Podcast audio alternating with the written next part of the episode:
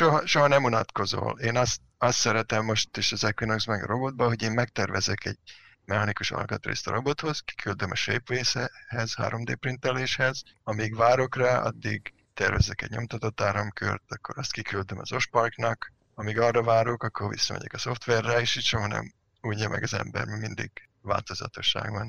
Üdvözlök mindenkit a podcast mai adásában. Nem sok mindenki mondhatja el magáról, hogy helikopterrel jár dolgozni, viszont mai vendégünk Nagy Gábor, igen, aki a robotika, a VR területén mozog otthonosan. Dolgozott már a Szegánál, a Sonynál és a Facebooknál is, jelenleg viszont az Apple csapatát erősíti. Üdvözöllek Gábor! Köszönöm a meghívást! Üdvözlök mindenkit, Karakas Péter vagyok, ez pedig a Hunglis, azaz a világjáró programozók podcastje. Egyre több magyar fejlesztő dönt úgy, hogy külföldön próbál szerencsét. Velük ülök le beszélni, hogy megoszhassák az élményeiket, mi pedig tanulhassunk belőle. Ülj le közénk, és érts te is, hunglisül. Na, hát ugye visszatérő kérdésünk, hogy hogyan találkoztál a számítógéppel? Olyan tíz éves koromban kezdtem el a Kecskeméti logikóba tanulni basicet, és körülbelül abban az időben kezdtem el nyomtatott áramköröket csinálni. Szerintem még a vasklorit foltok mindig ott vannak a, a fürdőkádon. Anyukámnak nem nagyon tetszett. Hát, és az első persze nem működött, de hát tudod, úgy tanul a gyerek, az első nem működik. Szóval, hogy jól értem, akkor kb. 10 évesen, gondolom ez egy Commodore lehetett?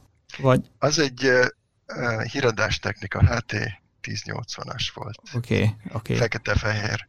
Z80-as CPU-val. Akkor ez a iskolán belül? Nem az iskolán belül, a Kecskemét központjában volt egy ilyen klub, úgy hívják, hogy Logi Klub, ahol aha, voltak aha. ilyen számítógépek, akik, akit bárki használta, beiratkoztál. És milyen szoftvereken dolgoztál így, így tíz évesen? Akkor még csak Basicbe, aztán később a nagybátyám szerzett nekem egy Commodore 64-et, azon megtanultam, és az első relatíve nagyobb szoftverem az egy ilyen desktop publishing szoftver volt, különböző betűkészleteket tudtál használni, ami eléggé nagy dolog volt a Commodore 64-esen, azt még képi kódba írtam mindent, mert nem volt rendes eszembe se.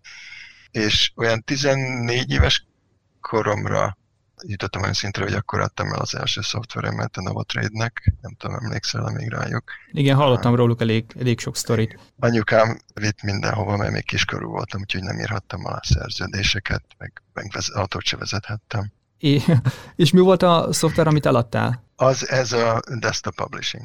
Ah, oké. Okay. Graphics Master 2, kettes, úgy hívták. És uh, mennyire volt jó üzleti, 14 évesen milyen jó üzletet kötöttél? Hát akkor még tanulgattam ugye az alkodozást, tehát annyira nem, nem voltam még jó. Az, az, az egy külön dolog megtanulni, tehát hiába egy jó mérnök üzletileg.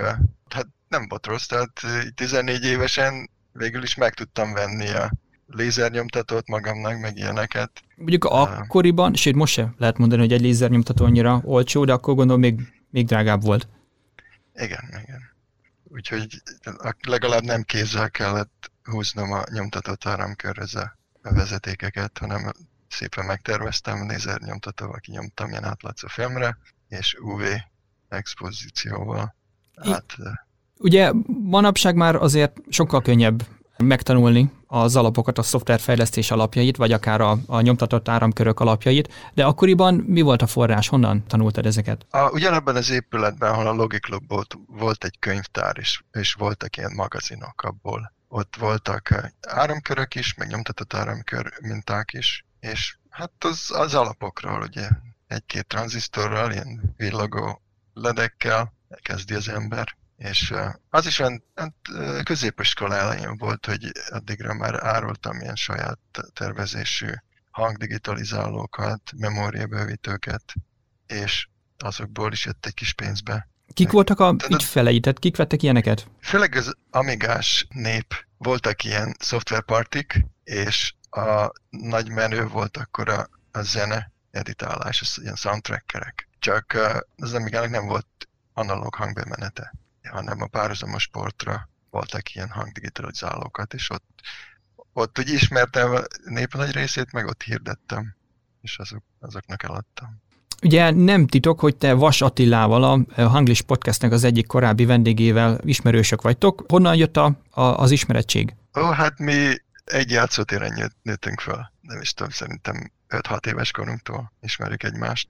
Neki nagyon sokat köszönhetek, ő segített Japánba kijutni. Igen, igen, ugye elég a, a karrieretek eleje mondhatni átfedésben is van, úgyhogy te is dolgoztál a, a Szegánál, akkor gondolom Attilával együtt mentetek ki. Ő két évvel előbb ment ki, mert én, én fiatalabb vagyok, és nekem még két év volt a kandón akkor a mai Óbuda Egyetem, és mikor én, én végeztem, akkor addigra ő már egy másik cégnél dolgozott, ő akkor ment a Szegához. És egyébként tartjátok még a kapcsolatot? Tartjuk, most uh, itt lakott a környéken egyébként tőlem egy 10 kilométerre, csak elköltözött Európába. De itt ed- együtt ebédeltünk még a miután a sony is ott hagytuk, de azóta egy csak e-mailbe tartjuk a kapcsolatot. Akkor majd haladjunk így időrendben. Tudnál egy kicsit mesélni a szegás évekről? Ó, Szega, Szega az nagyon jó buli volt. Elég nagy szabad kezet kaptunk, ami, ami fantasztikus volt.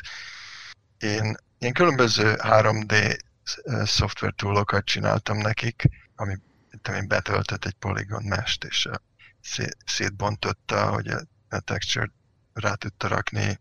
Akkor még nem voltak olyan, olyan a hardware nem igazán tudott rendes texture mappinget csinálni de annyira szabad kezünk volt, hogy mindent csináltunk, egy ilyen VR játék prototípust csináltunk, és mi csináltuk a, a 3D artwork-től kezdve a szoftvert, a kamera, meg a szenzor, 3D szenzornak az olvasását, és terveztünk egy ilyen armature amit ráraktál a karodra, és ezzel be tudtad digitalizálni a karodnak a mozgását. Tehát, ha jól értem, akkor így end-to-end, a hardware-től a szoftverig mindent artwork át kezdve mindent így csináltatok. Igen. Ez az igazi full stack fejlesztés. Az az, az igazi. Soha, soha nem unatkozol. Én azt, azt szeretem most is az Equinox meg a robotban, hogy én megtervezek egy mechanikus alkatrészt a robothoz, kiküldöm a shapeways-hez, 3D printeléshez, amíg várok rá, addig tervezek egy nyomtatott áramkört, akkor azt kiküldöm az Osparknak, amíg arra várok, akkor visszamegyek a szoftverre, és így soha nem úgy meg az ember, mert mindig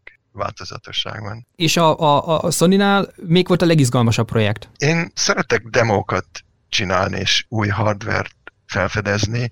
Főleg demókon dolgoztam ott is. Hát a legelején nagy titkolózás volt, amikor a PlayStation 2-es kijött, ilyen kéz szkenner volt az ajtókon, meg minden, mint hogyha CIA-nél dolgoznál. A legelső projekt az izgalmas volt, hogy egyáltalán felfedezni a hardvert, hogy mire képes, és nyomni a grafikát rajta, amennyire lehetett. Aztán volt egy-két uh, ilyen híresebb demo később a PlayStation 3-asra, nem tudom, láttad Ez ezt a kacsás? A kacsás, igen. Az, a, az én csináltam a fürdőszobát, meg ott van egy ilyen kék törölköző, ott lóg a falon, ez egy régi törölközőnek a a texture-ben be van szkennelve, ami a, még az anyukám adott, amikor gyerek voltam csak tudod, ilyen, ilyen easter egg van benne. Aha, aha. Aztán csináltunk egy ilyen hal szimulációt, azt hiszem 14 ezer szimulált hal, ilyen School of Fish együtt úsztak, uh-huh. és látod alulról az óceánból, azon dolgoztunk. Ez, ezek nagyon érdekesek voltak. Itt akkor leginkább a, a szoftver és az art race volt az, ami, ami, amint te dolgoztál, ti dolgoztatok. Igen. Igen ugye így a, a, a, Sony-nál akkor részt vettél a, a PlayStation 3 fejlesztésében is. Van esetleg valami olyan, ami így a mai szemmel e, láthatunk, így eljutott a, a fogyasztókhoz, és ti csináltatok? Közvetve mi ilyen kutatóközpont voltunk, tehát mi főleg demókat csináltunk, a leg, amikor a legelső hardware prototípus kijött. Tehát a PlayStation 2-esnek, a 3-asnak az első prototípusa akkora volt, hogy két ember bírta csak fölemelni és onnantól eljutottunk odáig, hogy egyáltalán megjelenjen egy háromszög a képernyőn, onnantól, hogy akkor van SDK, API, azokból besegített meg ilyen debugging tool, tehát mi nem közvetlenül a játékokon feldolgoztunk, de a source code, amit mi írtunk, az, az biztos, hogy ott van valahol különböző játékokban. Aha, tehát akkor ti adtátok a túlokat a fejlesztőknek, amiket ők tudtak használni, hogy, hogy mégis elkészülnek a játékok. Igen. Ugye ekkor Japánban voltál, hogy tetszett a japán kultúra? Én nekem nagyon tetszett. Én őszintén szólva, főleg a, a kaja nagyon, nagyon finom volt. Még most is, most is hiányzik. Én úgy mindig ilyen sovány voltam, és nem nagyon szerettem enni, amikor gyerek voltam, és mikor Japánba kiértem, akkor úgy volt, hogy ha, végre kaja. Kiderült, hogy én a japán kaját jobban szeretem, ma is szinte minden nap tudnék enni.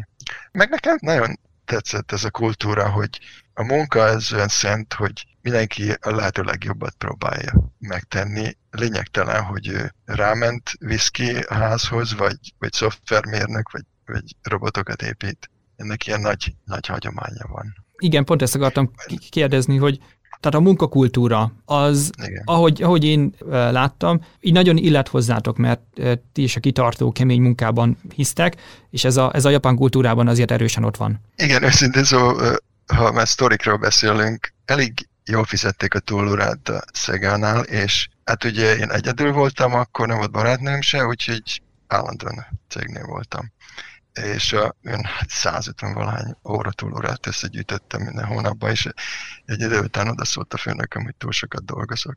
Uh-huh. A japán főnököm azt mondta, hogy túl sokat dolgozok. És a nyelv, az nem tudom, mennyire sikerült megtanulni, vagy mennyire tudtál vele kibékülni? Hát relatíve, ugye elbadogultam vele, tehát nem tudtak eladni, de őszintén szólva nem tanultam annyit meg, amit illet volna két év alatt. Valahogy én az angolhoz nagyon motiválva voltam, mert minden tudományos folyóirattól kezdve minden angolul van. Japánba én szerettem a nyelvet, meg érdekes volt, tehát valamennyi megtanultam, de többet is tanulhattam volna. Uh-huh. Hány évet voltál Japánban? Kicsit kevesebb, mint kettő, tehát egy hónappal kevesebb. És ugye ezután mi következett Japán után? Hova mentél? Utána jött a Sony Kaliforniába. Egy közös ismerősünk akit ott Szegánál ismertünk meg, ő ismert az alapítóját az, a Sony Software R&D-nek. Tehát akkor még nem volt az USA-ban szoftverfejlesztés a Sony-nál, akkor kezdték el, úgyhogy az Attila és én voltunk az első két mérnökök. Az magyarok alapították a Sony-nak az R&D csapatát. Igen. Honnan jött neked a VR utáni és a robotika utáni szenvedély? A VR az, az nagyon régi. Én a, hát az amigás korom időkben már elkezdtem 3D grafikát csinálni, akkor még csak ilyen wireframe grafikát, és akkor szerettem nagyon bele. Aztán a Szegánál akkor már ugye komolyabb grafikus munkállomásokon dolgoztunk, és ez a VR az egy ilyen természetes következő lépés a háromdimenziótól az alapára. Ez, olyan, hogy nem is kellett gondolkozni rá, tehát az ilyen természetes lépés. A, a robotika meg olyan, hogy azzal születtem szerintem, volt egy ilyen kis spirál notebookok, amikor mit tudom, 8 éves voltam, amiben robotokat terveztem idézőjelbe. hát tudod, ilyen, ilyen 8 éves gyerek. Hát persze, nyilván. Ked, ked rajzol. Mi is keddel álmodunk meg, meg robotikával, mint minden 8 éves. Sonyról és a, a R&D-vel többet beszéltünk már Attilával. Gondolom itt is azért nagyjából végig együtt dolgoztatok. A Sony-nál igen. És mi következett a, a Sony után? Én nekem a Sony után, hát 15 év után úgy döntöttem, hogy akkor kezdtem el roboton dolgozni inkább nagyobb hangsúlyjal, meg az Equinox 3D-n is, mert azért így főállás mellett nehezebb nehéz ilyen nagy projekteken dolgozni. Egy, az... ki, ja, egy kicsit beszéljünk az Equinix 3D-ről, hogy ugye ez egy saját fejlesztési szoftver, hogy pontosan mi is ez, és miért kezdtél el rajta dolgozni? Ez egy ilyen teljes 3D modeller, gyakorlatilag minden modell, 3D modellezés, ugye Subdivision Surface-től kezdve Spline, renderelés, animáció, van fizikai szimuláció is benne, meg CAD is hozzáadogattam a robot miatt. Teljesen bővíthető plugin interfésze van, tehát gyakorlatilag egy bármilyen ilyen nagy 3D operációs rendszernek számítható. És miért, miért született ez meg? Mi volt a motivációd? Eredetileg én a, még a Kandon voltam egy év, szünetet kivettem, hogy egy videostúdiónak dolgozzak, ahol én 3D animátor voltam, és nagyon sok hiányossága volt ennek a szoftvernek, amit akkor használtunk, meg nagyon lassú volt. És úgy indult el az Equinox, hogy úgy voltam, hogy ha, ilyet én is tudnék írni. és egy ilyen, először csak ilyen terrain generátornak kezdődött. Elkezdtem játszogatni vele, aztán megnőtt. Lassan egy milliós sor már. Akkor hány éve dolgozol ezen? Ó, hát több mint húsz. És mai napig akkor ez, ez még aktív projekt? Na persze, nagyon aktív. Én nem csak, hogy fejlesztem, hanem aktívan használom. Tehát a robothoz például minden arra még a robot vezérlése, ez is egy Equinox plugin. Tehát a robotnak az első mérföldkőbe ez a telepresence, csináltam egy ilyen saját VR headsetet, azt te fölveszed, és azzal, azzal látsz a robot szemein keresztül, és a VR headset mozgását követi a robot feje és ez az egész rendszer, ez az Equinoxon belül fut, tehát a VR renderelések ugye két kép, képernyőre a kamera olvasása, meg ilyen augmented reality overlay van rajta, tehát olyasmi, mint az Iron Man-nek a Aha, nagyon menő. sisak, sisakjában. Tehát látod a, ugye 3D videót, plusz vannak ilyen, ilyen műszerek rajta, robotállapot, a, a akkumulátor szintje, a audio szintek, ilyenek. Hogyha jól láttam, ugye, akkor ez mondhatni egy kereskedelmi szoftver is, tehát ha valaki szeretne, akkor meg is tudja venni. Igen, ingyenes diákoknak, meg, meg ilyen magánfelhasználatra, kereskedelmileg, ha meg pénzt keresel vele, akkor, akkor rendesen. Uh-huh. Mennyire, nem is tudom, aktív ennek a, a közössége? Hát az az igazság, hogy nincs Windows verziója szándékosan, úgyhogy annyira nem hatalmas, de olyan néhány tízezer ember használja, tehát hogy... Miért nincs Windows verzió? Részben technikai okokból, részben én, én nem használok Windows-t biztonsági okokból, és, és most manapság még már nem is igazán érdemes új fejlesztést kezdeni a Windowsra, mert ugye a market share eléggé uh-huh. lefelé megy. Hogyha megnézed, ilyen 97% volt 8 évvel ezelőtt, most meg már nem a domináns. A, most már az Android nek nagyobb a market share mint a Windowsnak például. Készült mobil verzió is, jól emlékszem? Dolgozok az Android verzión, igen. Oké. Okay. Az érdekesen hangzik. 3D projekteket telefonon készíteni. Hát telefonon meg tableten meg, mert tudod, hogy most már lehet dokkolni a telefonokat, uh-huh. meg a tableteket is, USB-szín keresztül, de van HDMI ki, meg billentyűzetegér ugyanúgy rákapcsolható, tehát a 3D CAD workstation csak be tud rakni a zsebedbe. És ugye már elég régóta dolgozok akkor ezen a projekten, és ha jól értem, akkor teljesen egyedül. Főleg egyedül van úgy, hogy beszáll egy-két ember, tehát hogy valaki lesz, hogy megtetszik neki, és akkor adok neki. Van, van elég sok source code minta, de, de van, hogy ilyen uh-huh. custom dolgokat csinál. És mi az előnye, mi a hátránya, hogy egy ilyen nagy, most már azért mondható, hogy ha több mint egy millió sor kód van, tehát egy ilyen nagyobb projekten egyedül dolgozni, vagy hát ilyen, ilyen nagyon kicsi létszámmal. Mik az előnye és mik a hátrányai? Hát a hátránya nyilván, hogy lassabban haladsz, meg nehezebb a marketing.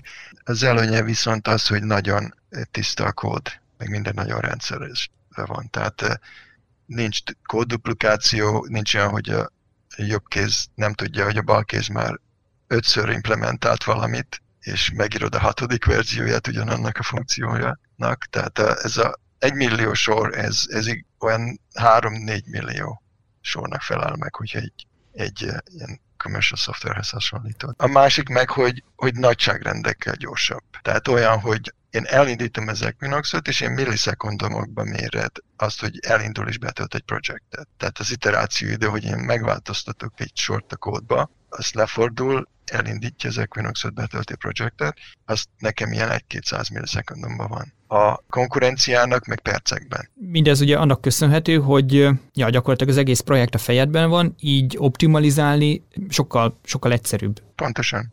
Egyrészt egyszerűbb optimalizálni, másrészt pedig én a másik oka, hogy nincs olyan nagy tömeg, nincs olyan sok fejlesztőnk, hogy én szeretem a leghatékonyabb nyelvet használni. Minden C-ben van, C99, objektorientált C99-be, és ilyen ezerszer gyorsabb, mint C++ vagy, vagy Swift, több nyelv. De olyan, hogy, hogy én betölt, ez 7 másodperc alatt betöltött például egy hatalmas nagy projektet, ami ilyen, ilyen autógyár, assembly line, úgyhogy minden csavar külön modell benne. A Maja meg fél óra ráig próbálta ugyanezt tölteni, és lefagyott, mert kifutott a memóriából. Uh-huh. Az, ami nekem 7 másodperc. Az igen. A, amikor, tehát én elindítom és betöltök a projektek, az emberek azt hiszik, hogy én csak a deminimalizálom az ikont. Mondom, nem, nulláról elindítottam és betöltöttem a projektet. Ez így e- elég, hogy is mondjam, meggyőzőnek hangzik, hogy, hogy nem is tudom, miért nem terjed el így, így jobban? Részben nem töltöttem sok időt meg pénzt a marketingre, részben pedig a, most már van az open source alternatíva ezekre a nagy hatalmas szoftverekre, a Blender. Ugyan a Blender is nagyon lassú, de funkcionalitás megközelíti ezeket a nagyokat már, meg őszintén szóval egy, egyedül nekem nincs annyi erőforrásom arra, így mellé, fölások mellett, hogy uh-huh nagy marketinget beindítsa. Világos, világos. Szóval mondhatni, inkább ez egy olyan hobbi projekt, ami a te igényeidet kiszolgálja, ha esetleg valaki még érdeklődik, akkor nyugodtan használhatja. Pontosan. Igen, okay. de, és majd, ha egyszer sok időm lesz, apukám szokta ezt mondani, akkor jobban rálépek, és marketing lesz. Most már, hogy a Windows verzió miatt nem kell aggódni, én is jobban motiválva vagyok, hogy akkor inkább mobil. Android verzión dolgozom, sajnos most, hogy az Apple-nél dolgozok, nem dolgozhatok iOS dolgon mellette. Nem dolgozhatsz iOS saját szoftveren? projektként, de az Apple egyáltalán nem szereti, hogy saját technikai projekten dolgozol, amíg náluk dolgozol, de én nagyon keményen kialkuttam, kiküzdöttem, hogy dolgozhassak a roboton meg. Oké, okay. érdekes. De... Mondtam neki, hogy ha, ha nem, tehát ez vállalok nekem, tehát ha nem, nem engedik, akkor nem, nem hmm. muszáj nekem náluk dolgozni. Vagy a, ha, ha valaki érdeklődik, a leírásba beteszem a linket, és ott, ott meg lehet nézni. Ezen kívül van egy másik céged is, ugye ez a Skyline Robotics. Erről tudnál egy pár szót mondani? Gyakorlatilag egy humanoid robotot építünk. A, az első mérföldkő, ez ugye telepresence lesz, amit említettem. Aztán ahogy a, a, a látás, a machine vision, meg az AI fejlődik, akkor az autonómia egyre több lesz. Tehát a második nagy mérföldkő lesz az a, ilyen segíteni, tehát időseket, testi fogyatékosok otthon. A sztorik mutatják, a, volt egy sztori, hogy a, az ilyen az emberek, akik segítségre szorulnak, jobban szeretik a robotot, mint a, a nővért otthonuk, az otthonukban, mert a, a robot az nem ítéli őket, nem, nem veszekszik velük, a robotot inkább ilyen készüléknek és tárgynak, szerszámnak látják. Ez, ez érdekes. Tehát az, az lesz a következő nagy lépés, hát aztán ugye tudod a szokásos nagy végcélt. És tehát ennek ki a, a, a megrendelője, ki az, aki, a, akinek készítitek ezt a robotot? Ez ilyen saját dolog egyelőre, nem, tehát saját finanszírozású. Ja, akkor mondhatni ez is hobbi projekt. És hogy látod, mikor lesz ebből az első prototípus, ami, ami már akár a háztartásban használható lesz? Hát az szerintem egy minimum egy 5-10 év. Részben ezért is saját finanszírozású, mert ezek, ez annyira hosszú távú projekt, hogy, egy, hogy nehéz befektetőt találni, mert nem tudod, hogy mikorra lesz bevétel belőle. Tehát ugye a Tesla is elkezdett roboton dolgozni, nekik hatalmas budgetjuk van már, de, de nekik sincsen kliensük erre.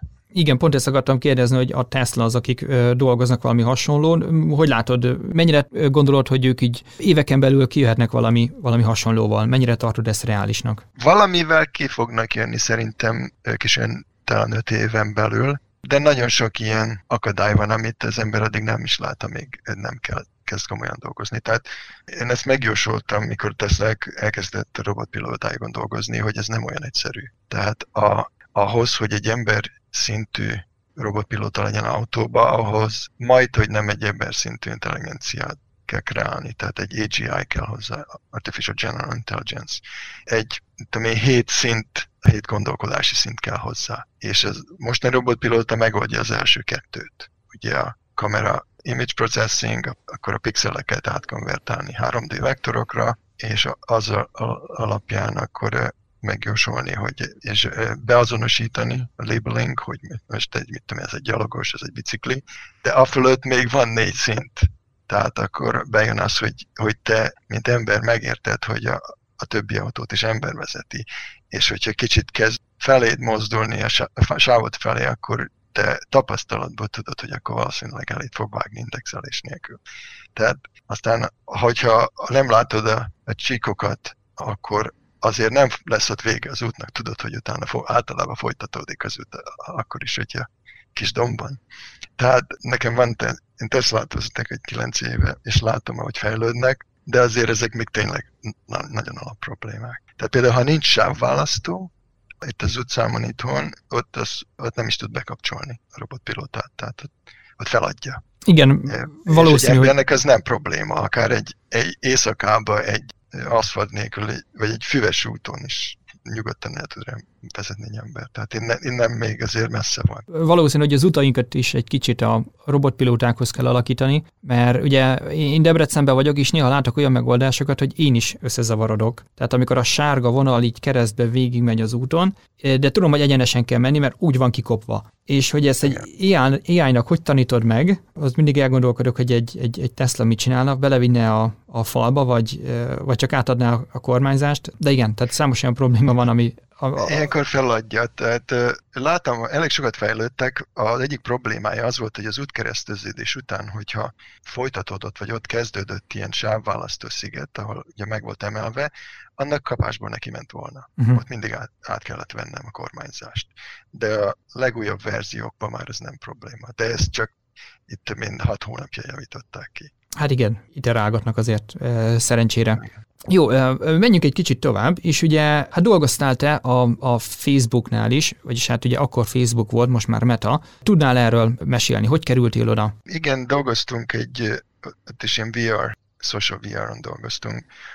Oda szokás szerint kerültem el, a Magic Leap után én elkezdtem nézelődni, és jelentkeztem, interjúkra mentem. Az a, a tehát te jelentkeztél oda, vagy le, levadáztak? Oda én jelentkeztem, a Magic Leap-hez vadáztak le. Aha. Igen, majd a Magic Leap-ről is akarok beszélni. Mi volt a, feladatod a, Facebooknál? 3D grafika volt javítani a renderelést Social VR csoportnál. Ez a Facebookon belül volt egy külön csoport, de nem az Oculus tartozott, és a, gyakorlatilag a, ilyen 3D interaktív árnyékokat csináltam, meg általános ilyen 3D effekteket VR-ba. Az... Ez e, mikor volt? Ez 2018-tól.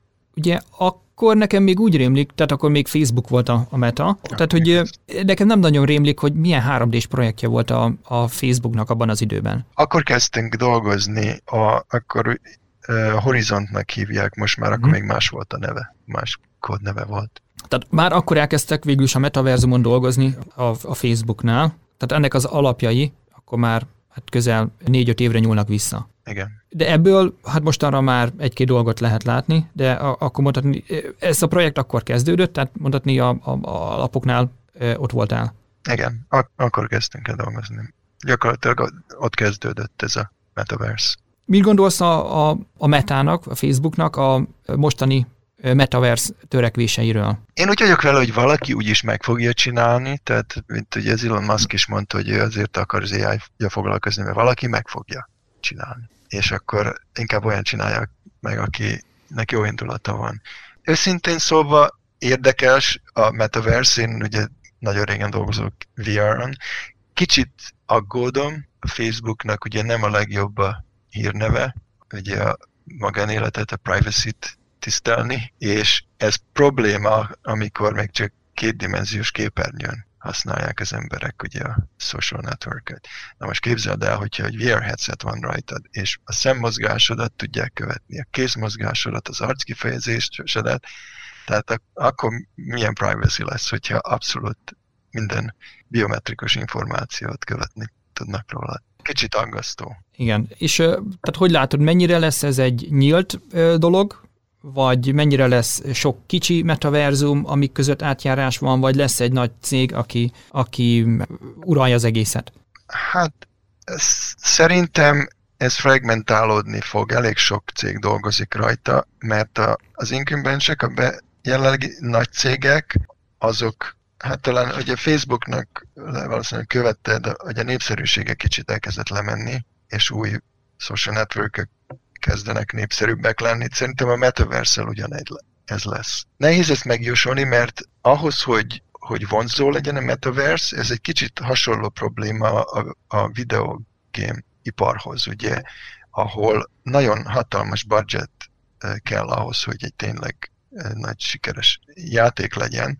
Tehát ezeknek ilyen hollywoodi szintű budgetjei vannak, és ezt ugye nem tudja mindenki megfizetni. És a Metaverse-nek meg az a problémája, hogy ugye vannak ilyen kisebb independent game developer fejlesztők, akik ilyen kisebb játékokat csinálnak, viszont a grafika nem fotorealisztikus, tehát valahol ugye kompromisszumot kötnek, ami ott nem probléma. A VR-nál ez nehezebben megbocsátható, mert az ugye az Air, az a reality jelent, és hogyha azon kompromisszumot közt, akkor, akkor ezzel elveszted egy kicsit ezt a, immersion érzetet, hogy ott vagy.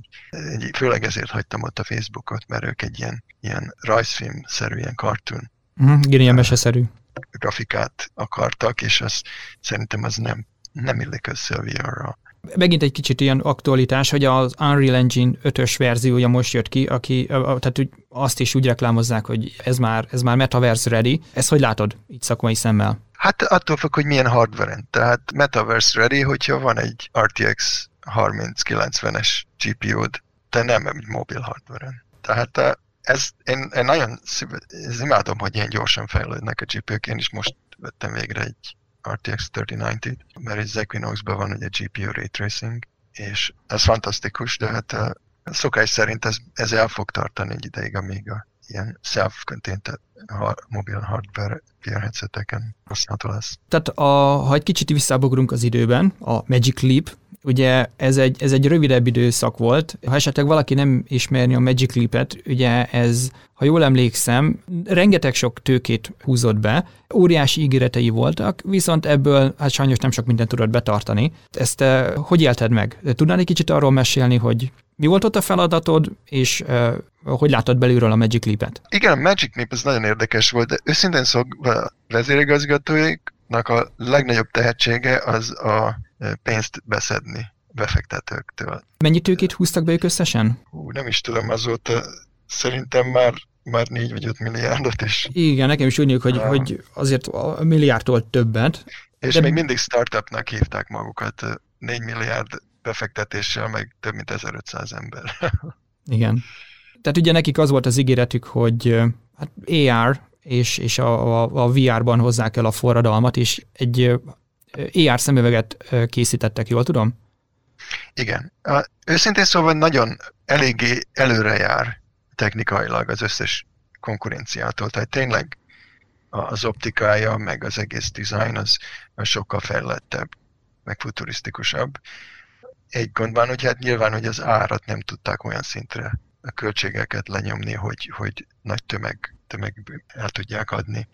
De egyébként izgalmas volt nagyon, ők, ők kerestek meg engem, és úgy voltam vele, hogy hú, mindig is érdekelt, mert a plegykákat hallja az ember, de azt meg kell, a kalapot le, leveszem előttük, hogy, hogy egyáltalán nem volt egy nagy leak, tehát senki nem tudta, hogy hogy néz ki a, uh-huh. a headset, mielőtt ki, kijött.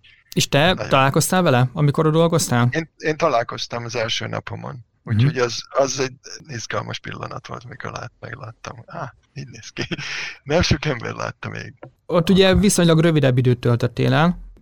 Miért jöttél el? Részben nem volt olyan jó megszervezve ott a 3D szoftverfejlesztés, nem igazán tudták eldönteni, hogy most mi inkább saját 3D SDK-t akarunk, vagy inkább jobban lépjünk rá, hogy a Unity-t meg az Unreal-t támogassuk, és egy kicsit olyan nagy habozás volt. Rész, másrészt meg, meg nagyon nem jól fizettek. Tehát Ez mondjuk érdekes, hiszen rengeteg sok uh, tőkét húztak be. Akkor mire ment el a pénz? Hát a hardware fejlesztés, mert tudod, hogy saját hardware gyáruk volt Floridában. Ha, igen, az uh, nem egy olcsó. Semmi, semmi outsourcing, ami miatt tudták szerintem titokban tartani jól. Egy régi Motorola gyárat megvettek ott. És én őszintén szóval nem is igazán követtem, hogy mennyi volt nekem az értékem a piacon, a munkaerőpiacon, mert a Sony után négy évet csak saját projekteken dolgoztam, és többet adtak, mint a Sony-nál az utolsó fizetésem volt, de szinte véletlenül rá meghallottam, hogy mások mennyit keresnek. Mert ott ö, mennyit kerestél a Magic Leap-nél? Olyan 170-180 ezer évente dollár. Ez Kalifornia, igaz? Kalifornia. Tehát ott azért drágaság van. És ez volt 2017 körül? 2017. Oké, és? És a Facebooknál ezután? Hát a, a Facebooknál meg, meg hosszú is volt az ingázás, Facebooknál több mint kétszer, vagy kb. kétszer annyi volt, tehát uh-huh. ott 360. Ez a stock option együtt, igaz? A, igen, a Magic Leap nem adott, nem stock option, hanem a Facebook az adott részvényeket, RSU volt. Uh-huh. Tehát nem, nem opció volt, hanem adtak részvényeket. Uh-huh. Tehát ugye kétszer annyi pénz, fele annyi ingázás, ez könnyű döntés volt. Nehéz, nehéz überelni. hagyni. Igen. Mint a, tudod, a, a Godfather-ban van, he made me an offer I couldn't refuse. Ezután, ahogy már korábban beszéltük, mentél a, a Facebookhoz, és a Facebook után az Apple. Jól sejtem? Igen. Hogy kötöttél ki az Apple-nél? Ott ők kerestek meg, egy uh, új projekten elkezdtek dolgozni, és egy uh, régi-régi ismerősöm Kanadából ajánlott engem a főnökének. Ugye attól tartok, hogy e, itt túl sok mindenről nem beszélhetsz, mert ugye az Apple azért legendásan titkolózó cég. Igen. De gondolom valamilyen 3D-s projekten dolgozol. 3D, igen, ütögetem a képernyőket számítógépen. A billentyűzet ütögetem. Kb. ennyit beszéltek az apple Rendben, rendben. Esetleg mennyire volt nehéz bekerülni? Tehát egy kicsit a felvételi folyamatra az Apple-nél. Szóval, ha mi nem is tudom, halandók szeretnénk az Apple-nél dolgozni, mire számíthatunk? Szintén nekik az interjúik nem voltak annyira kemények a Facebooknál. Többen, hát itt az a szokás, hogy tehát a Google-nál is, Facebooknál is technikai interjúra teszik a nagy hangsúlyt, tehát arra gyakorlatilag fel kell készülnöd, mint hogyha az egyetemen vizsgáznál. Akkor gondolom, te a... is készültél?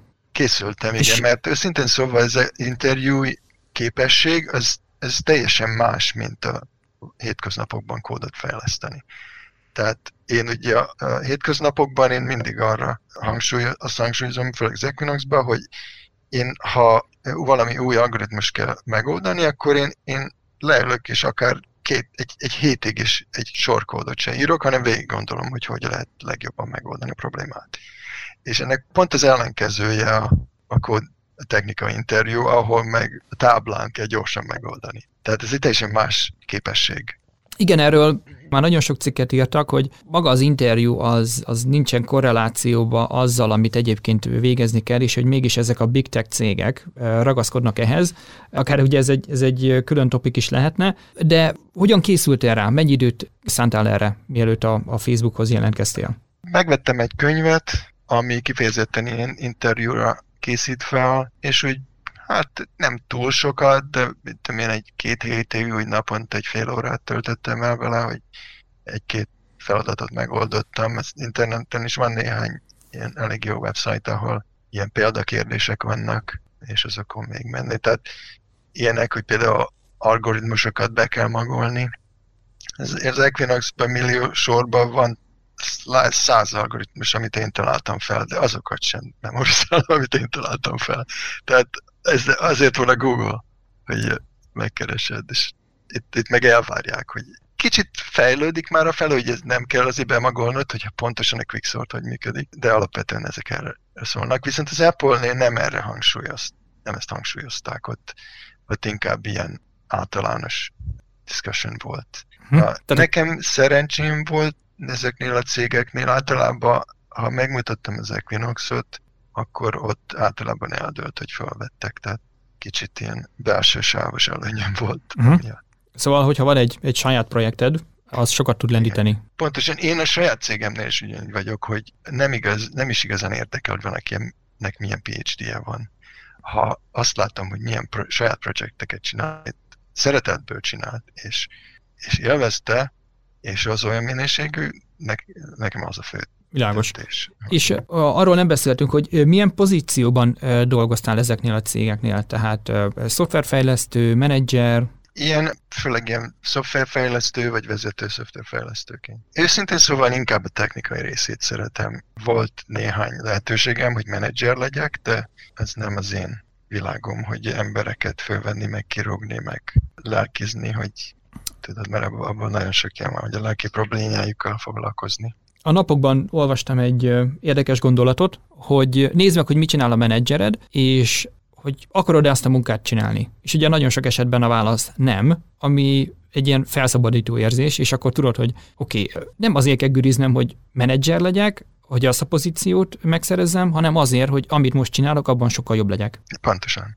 Úgyhogy igen, akár ez egy, ez egy jó karriertanács is lehet, hogy, hogy nézd meg, mit csinál a menedzsered, és onnantól kezdve lehet dönteni, hogy ez olyan, amit szeretnél. Ez, ez jó tanács. Hát az elején beszéltünk arról, hogy, hogy neked van egy másik szenvedélyed a robotikán túl és a szoftverfejlesztésen, hardvereken túl, a repülés. Tehát van egy saját helikoptered is, és van egy saját repülőd is, jól tudom? A saját helikopterem van, most van egy második helikopterünk, próbáljuk a régit eladni. Én repülőt viszont bérelek, amikor megyek valahova. De te vezeted? Én vezetem, de repülőt ez könnyebb bérelni, helikoptert ezt nagyon nehéz találni bérelni, és föl, részben azért vettük meg. És uh, honnan jött ez? Tehát uh, maga a repülés, mondjuk ezért szerintem repülni sok mindenki szeret, de azért nagyon kevesen szánják rá magukat, hogy, vagy hát érdekel sok mindenkit a repülés, de nagyon kevesen szánják rá magukat, hogy pilóták is legyenek. Én, ez ugyanolyan, mint a robotok, én absz- abszolút ezzel születtem. Nagybátyámnak van egy ilyen régi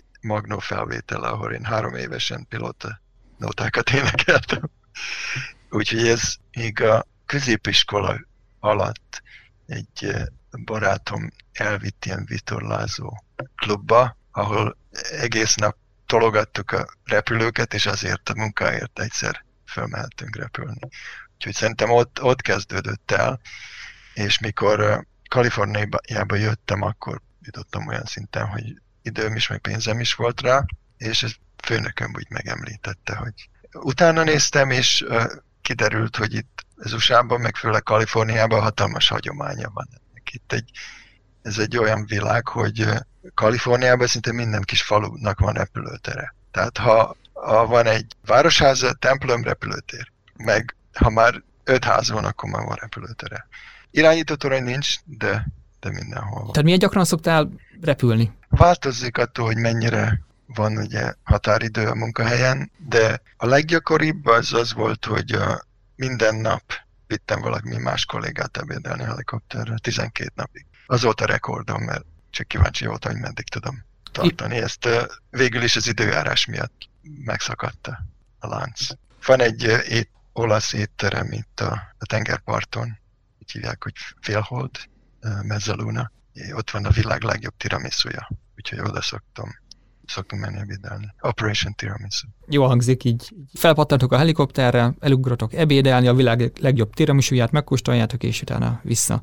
Igen. És tehát nem is tudom, mennyire karbantartás igényes, ez, ez csak nem egy autó, tehát hogy nem is tudom, évente egyszer elviszed szervizbe, mennyire kell odafigyelni ezekre? Helikopternek nagyobb a karbantartás igénye, mint a repülőknek, so, sok a mozgó alkatrész, minden le van hogy rögzítve, hogy egy csavarokban ilyen, ilyen lyuk van furva, és ilyen biztonsági lánc van, meg drót megy át rajta, hogy a vibrálástól ne lazuljon ki.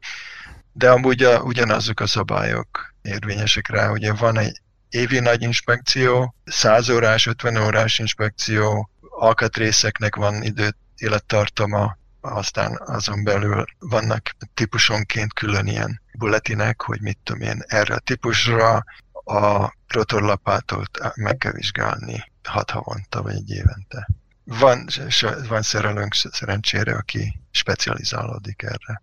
És akkor ezt, ezt úgy kell elképzelni, hogy vannak ilyen helikopterszervizek, oda elviszed, és akkor nem tudom, reggel leteszed, este elhozod, vagy, vagy oda megy a szerelő? Mind a kettő van. Van egy nagy szerelőközpont innen olyan, hát olyan 100 kilométerre, Sacramento közelében, és ott csinálni nagyobb szereléseket, a mi szerelőnk az, az föl szokott jönni hozzánk, és akkor addig eh, berakjuk egy hangárba, és ott megcsinálja az éves nagy inspekciót. Ha, ha meg nagyon nagy, akkor volt, hogy le, lerepültünk vele hozzá, ne, Los Angelesbe lakik, és ott van nagy szervize, és akkor ott volt tudom, egy hónapig. Új rotorlapát kellett, meg minden. Az, Mennyire költséges egy ilyen hobbi? Hú, hát nem azért veszem az ember helikopter, hogy pénzt akarítsa meg. Tehát hát egy ilyen nagyobb szerelés, mit tudom én, egy autóára. Uh-huh. Tehát a, mikor új rotorlapát kellett, meg a, a motorral gond volt, ez azt hiszem 27 ezer dollár volt egy, egyszerre. A, hát a, most, ami nagyobb helikopter szereztünk, ez egy Colibri EC-120-as, 20-as eurokopter, mert nagyobb öt személyes gyakorlatilag sugárhajtómű van benne, gázturbinás, ez meg még nagyobb kategória. Tehát ez nagyon, hogy a, a, a gázturbina indítása egy kicsit trükkös, nagyon oda, kell figyelni, úgyhogy ha nem figyelsz oda, akkor előtti 300 ezer dollárt, mert annyiba kerül egy új hajtómű. Akkor nem olyan, mint egy autó, hogy véletlenül rosszul váltasz, és akkor csak nekereg, itt, itt akkor ennek komoly következményei lehetnek. Igen, ez Szerencsére az előző tulajnak nem volt probléma, de ez a helikopter egy floridai sheriff részlegnek volt a helikoptere. Ők vették újan annó, és nekik volt egy ilyen, úgy hívják, hogy hot start. A sztori az, hogy, eh, hogy indították a, a sheriff meg a, meg a sheriff helyettes a helikoptert, és valami jó nő elsétált előttük, és nem figyelt oda. Úgyhogy eh, az adófizetőknek 300 ezer dollárába került. Az új, új hajtómű, oké. Okay. És ha egy kicsit még visszatérünk a, a, ugye a big tech-eknél, tehát hogy azért látszik, hogy elég jól megfizetik, hogyha ha, ha valaki érti a szakmát, de mekkora nagy az elvárás? Mennyire érzed azt, hogy ja, azért keményen hajtva is vagy? Elég kemény, ez főleg az Apple-nél. Facebook mit jelent? A, hát van úgy, hogy hét, hétvégén is dolgozok. Egyébként az a fő probléma, hogy nem a feladat lenne alapvetően nehéz, hanem ezeknél a nagy cégeknél fejlesztő rendszerek nagyon lassúak. Tehát az Apple-nél ugyanez van, hogy percekbe tarik, telik néha, hogy lefordítasz valamit, és, és le tud tesztelni. Tehát aminek nekem millisekundomban van az iterációs idő, ott percek. Arról nem beszélve, hogy, hogy ilyen nagy cég szoftver, és ilyen semmi nem működik elsőre, meg senki nem tudja, hogy mi hol van benne, és aminek meg sok a bürokrácia, hogy a source control az olyan, hogy kiadsz egy kérelmet, hogy a változásodat berakják, és akkor azt review van, átnézik, és megy egy hétig, két hétig az alkodozás. Tehát ami összességében, ami nekem 5 perc megcsinálni ugyanazt az Equinox-ba, az 3 hét az Apple-nél, és még akkor se. De leg, működik jó. Tehát emiatt lassabb, és ezért úgy érzed, hogy nem haladsz. Szóval, hogy is mondjam, tehát nem feltétlenül az, hogy folyamatosan, nagyon keményen dolgozni kell, hanem inkább sok akadályt kell megmászni, ami, ami nem is feltétlenül rajtad múlik. Tehát, hogy jóvá hagyatni. És nem, nem technikai akadályokat, tehát nem magát az algoritmus meg a matematikát oldod meg, hanem ilyen bürokrácia meg technikai problémákkal küzdesz. Hm. Tehát akkor akár azt is mondhatjuk, hogy ahhoz, hogy valaki ilyen big techhez bekerüljön, nem elég csak jó fejlesztőnek lenni, hanem a, a soft skill-ek, tehát a kommunikáció és, és az egyéb általános probléma megoldó képesség is nagyon fontos. Pontosan, az, főleg a kommunikáció, tehát teljesen rád van bízva az Apple-nél, hogyha valami valahol elakadsz, hogy akkor megkeresed a megfelelő tímet, akkor azon belül megkeresed, hogy ki tudja ezt a témát, ha ő nem tudja, akkor más, és sokszor 5-10 helyről kell összeszedni ilyen információdarabokat. És, és ugye te tehát ö, szoftverfejlesztő szinten vagy, ö, ez nem a menedzsernek a feladata, hanem neked? A menedzser annyit tud segíteni, hogy mivel ő régebben ott van, akkor tudja ajánlani, hogy melyik team ismeri ezt a részét. Az Apple-nél meg ugye az a másik probléma, hogy nagyon nagy a titkolózás, és egy bug report bejön valahol, vagy belki egy egy bug reportot csinál, és neked nincsen permission jód ahhoz, hogy olvasd azt a bug reportot, amit neked írtak. És akkor végig kell menni a bürokrácián, hogy ugyan adjatok már engedélyt, hogy elolvassam ezt, ami nekem szól. És akkor jön az e-mail, hogy ilyen project codehoz hozzáadtak téged, ha, ha ez véletlen volt, akkor szóljál, mondtam, én nem is tudom, hogy mi ez a project, nem tudom mi az, hogy FC87, ah. és néha, néha nehéz le, lekövetni, hogy ki tud valami, valamit, mert azt se tudod, hogy ezt az embert egyetem megkérdezheted-e erről. Aha, szóval, tehát nem csak kifele megy a, a titkolózás, hanem akár ugye egy-egy ilyen titkosabb projektnél abba se vagy biztos, hogy beszélhetsz egy másik embernek erről. Igen, ez egy teljesen más kultúra, mint a Facebooknál. A Facebooknál ugye ingyen kaja volt, és az éttermekbe te leülsz, és valaki leül melléd, az ebédjével is megbeszéltek, hogy ki mind dolgozik. Az Apple meg pont az ellenkezője. Mondjuk most már több mint eh, három éve vagy az Apple-nél. Mennyire találod ezt eh, szimpatikusnak, vagy eh, kezelhetőnek? Végül is kezelhető, az ember megszokja egy ide után de ne, nem könnyű hozzászokni. Mondjuk nekem az a bajom, hogy én el vagyok kényeztetve az equinox tehát nekem van hasonlítási alapom, hogy valami lehetne százszor gyorsabb, de aki mindig nagy céges szoftveren dolgozott, az szerintem könnyebben belerázódik ebbe. És akkor ugye már egy jó pár éve Kaliforniában élsz. Milyen az élet az előző országokhoz képest, ahol megfordultál? Én nagyon szeretem Kaliforniát. Ugye az időjárás ne, soha nem lehet versenyezni sehol. Mondjuk sajnos az utóbbi egy-két években nagy erdőtüzek voltak, ami nem volt kedvező. Repülni se tudtunk, meg van, volt egy kint menni se. Meg ugye kultúra, a, ugyanúgy mindenféle különböző ételek, éttermek vannak, ugye mi vagyunk legközelebb a Japánhoz, úgyhogy nagyon sok japán étterem is van. A repülés kultúráját nagyon élvezem itt, itt annyira nagy kultúrája van, hogyha akárhol leszállsz, megtudják, hogy pilóta vagy, egyből haver vagy, olyan ismerettséget tud szerezni, hogy a, a NASA-nál kaptam egy fusi munkát, például módszertán, mert helikopter pilóta ismerősökön keresztül. És ilyen utakat szervezünk, a repülőklubbal, a Grand Canyonba mentünk néhány évvel ezelőtt, a, azt hiszem négy repülővel és vagy nyolc emberrel. Arról nem beszélve, hogy ugye szilíciumvölgy itt van, tehát az, hogy te ilyen nerd vagy, ez egy, egy természetes dolog, ez itt nem sértésnek szám. Ez, az én, ez, ez az én világom. Kicsit lehet többet tudni erről a názás fusi munkáról? Um, igen, tehát uh, biztos hallottál az új ilyen elektromos légitaxikról. Ez most nagyon menő dolog. Sok cég dolgozik rajta, például a Google alapítója is cége. Kísérleti projektekről hallottam, hogy... Igen, még kísérletiek. A, a Joby Aviation van legelőbbre járva, ők, nekik van egy prototípusuk, ami tud 320 km per órával menni, és több mint 200 km repülni egy töltéssel, és nagyon halk.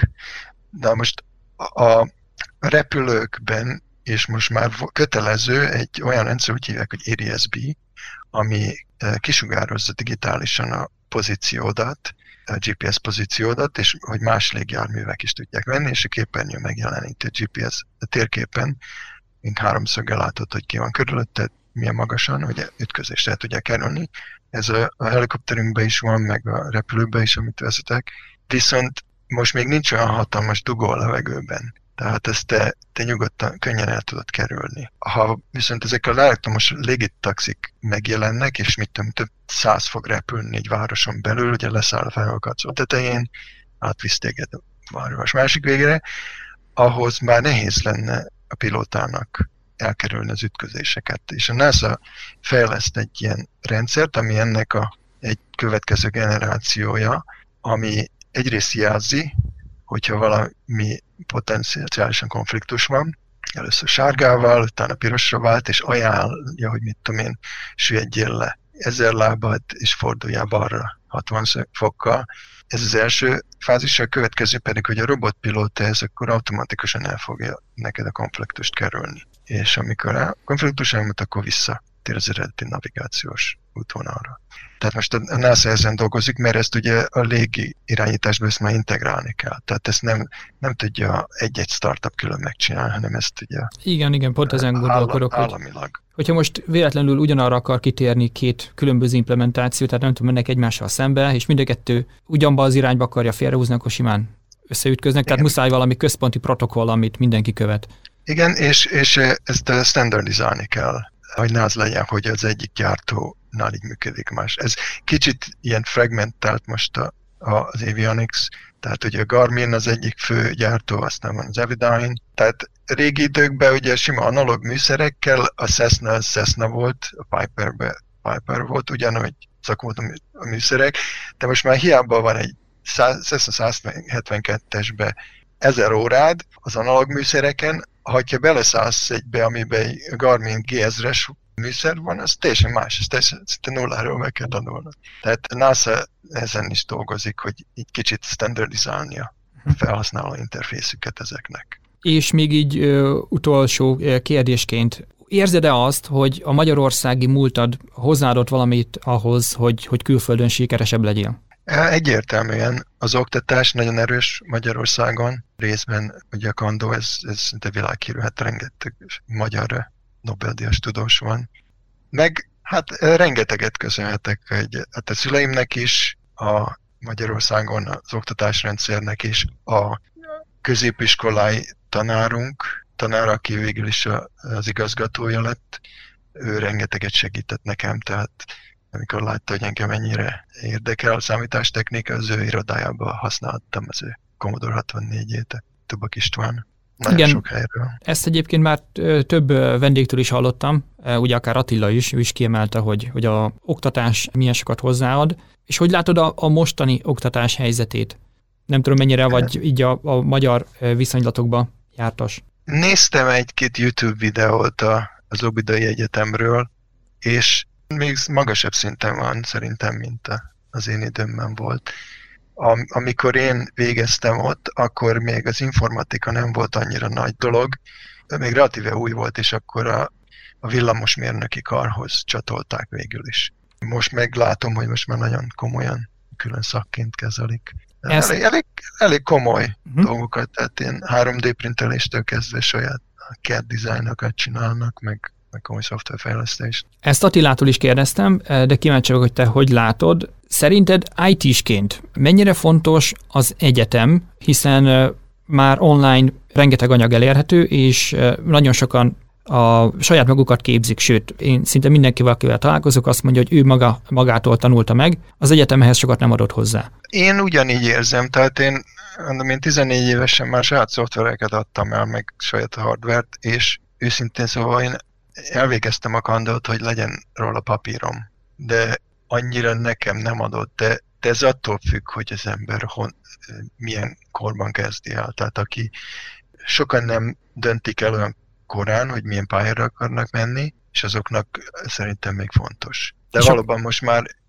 hát nem is oktatásrendszer krízis még, de, de így, hogy nagyon sok online tanfolyam van, kicsit kisebb jelentősége szerintem már a egyetemeknek. Ugye orvosi egyetem az nem fog megszűnni sokáig, mert nem tudsz hazavinni, holttestet boncolni, hogy gyakoroljál.